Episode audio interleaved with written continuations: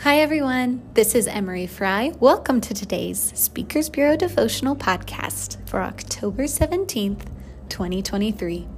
Today's devotion is titled Jonah or Jesus, and our key verse is this For as Jonah was assigned to the Ninevites, so also will the Son of Man be to this generation.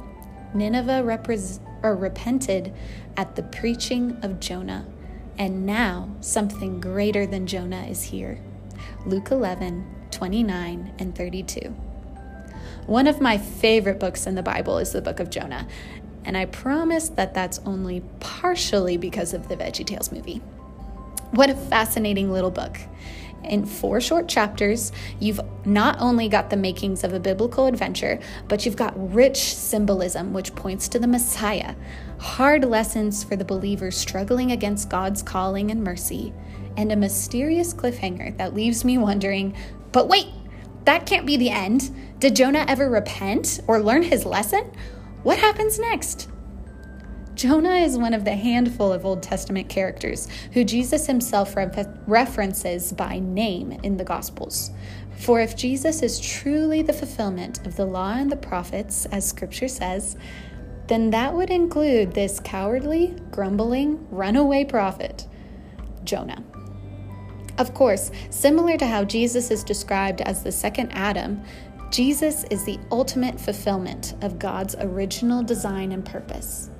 Jonah can only serve as a reflection of humanity's fallen nature and God's sovereign will.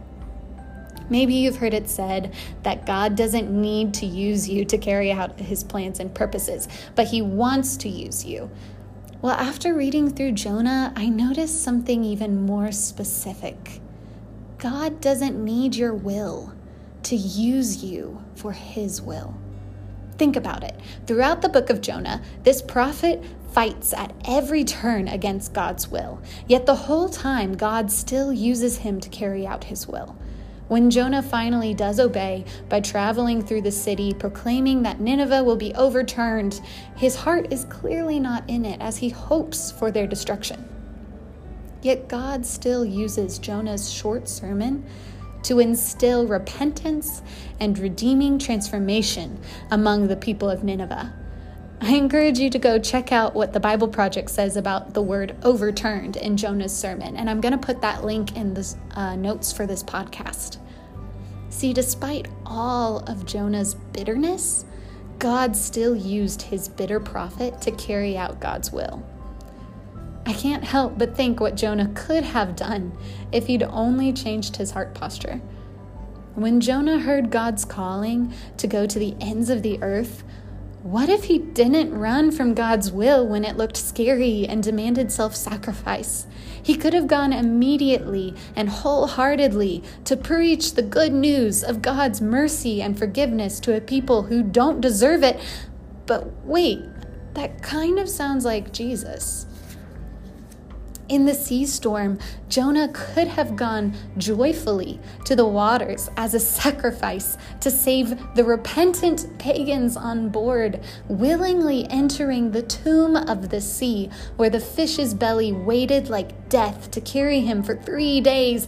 Wait, that's sounding like Jesus again.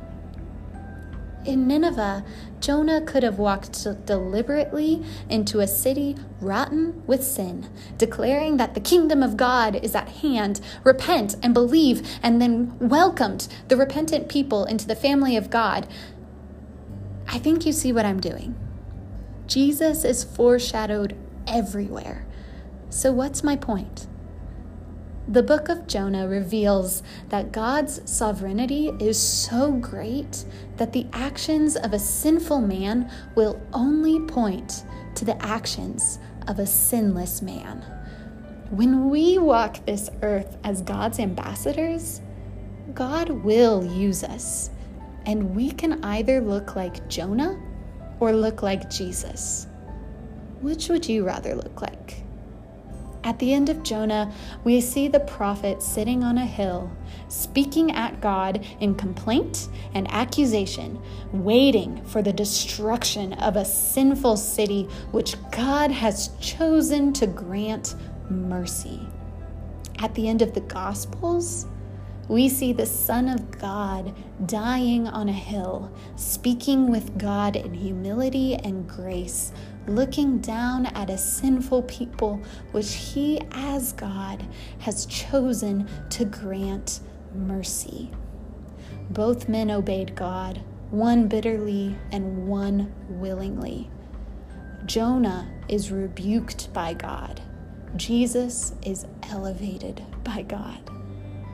I am so often choosing to live life like Jonah, even when I am technically walking in obedience according to God's calling.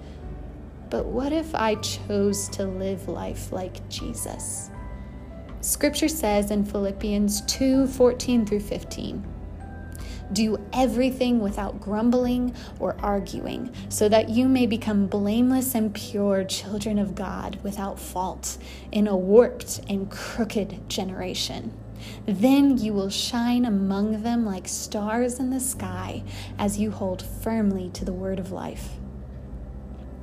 As we carry out God's calling in our lives to proclaim the message He gives us, May we walk joyfully and humbly in obedience, even when obedience is challenging or dangerous or painful, even when obedience means surrendering our bitterness and taking on the cross of forgiveness.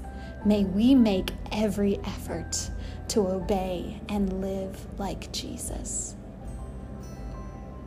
Friends, thank you for joining us for today's Speakers Bureau devotional podcast. I hope you'll join us again next week. May you have a wonderful day. I am praying for you and I love you. God bless you.